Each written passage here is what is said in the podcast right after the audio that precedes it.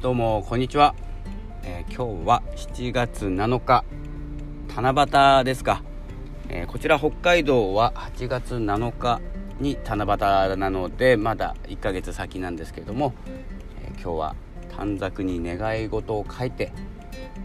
え叶える叶える日なんでしょうか、えちょっとよく分かりませんが、え先日の焼き座満月の時もそうなんですけれども願い。今回はルーティンとかですね毎日のパターン行動パターンを見直すというですね見直したことに感謝する満月だったと思いますので、えそれにプラスアルファでですね何かを願う叶える。そのためには願ってから自分の行動が必要になってきます。昨日のツイートですね。ツイートはこんな感じでした。えっ、ー、と他力ですね。他力の必要性ということで自力ではなく他力を使うということをツイートさせていただきました。これがですねあの返信、まあ、リツイートの方もですねいただいて他力から生まれるものということで自力では生まれないんですけれども他力を使うことによって何が生まれるかというと感謝。これいつも言ってますけれども感謝が生まれます。そうですよね。人のために何かをするということで、えー、そこでは感謝が生まれる。自分のために力を使うということも大事なんですけれども人のために何かをする。人のために力を使うということで感謝が生まれる。自分のために一生懸命何かを頑張ってみても、自分に感謝っていうところまでは結構いけなくてですね。そのまあ10分の1でもいいので、えー、他の人のために何かをしてみる。すると感謝が生まれる。やっぱりこのツイートツイッターの方もですね少し先月ぐらいから、えー、ツイートを始めてますけれども人のために何かしよう誰かのために役に立たないかというですね行動をとっていると。誰かのためになる。で感謝が生まれる。そして感謝の言葉から私はやる気になりますし、え、そこで何が起きるかというとそこでも感謝が生まれます。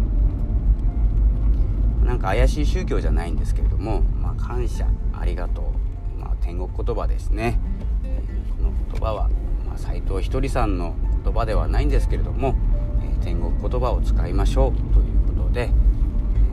まあ、一時ですね、えー、ひとりさんも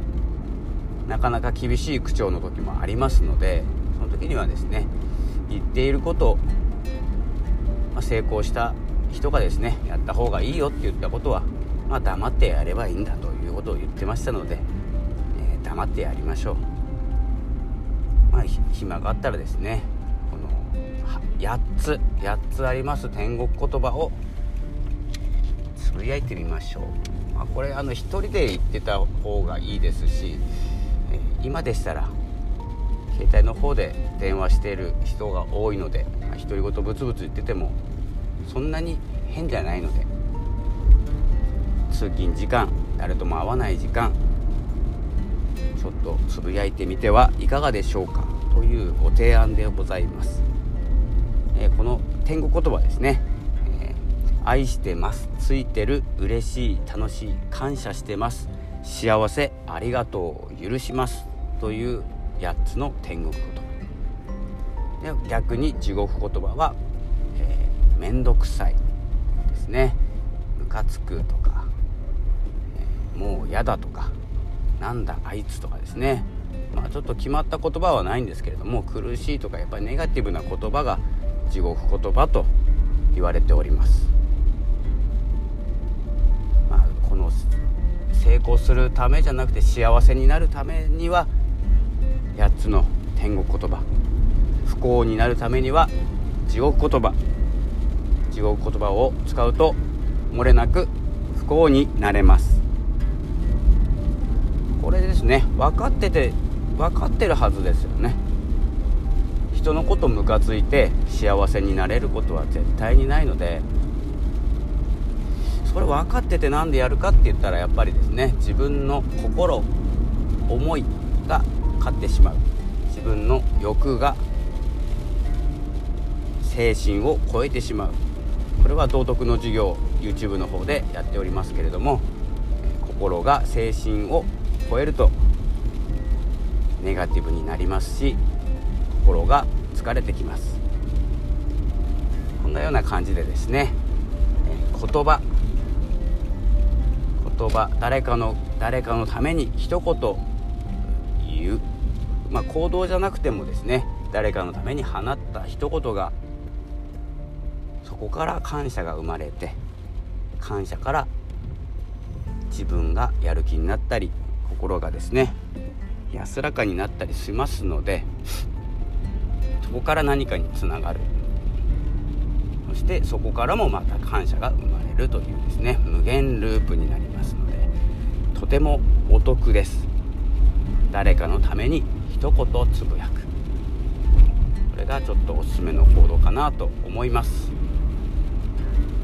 それではですね、えー、そろそろ終わりの時間に近づいてまいりましたけれども、えー、今日も地獄言葉を使わずに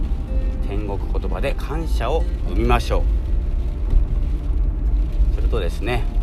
感謝感謝で無限ループ。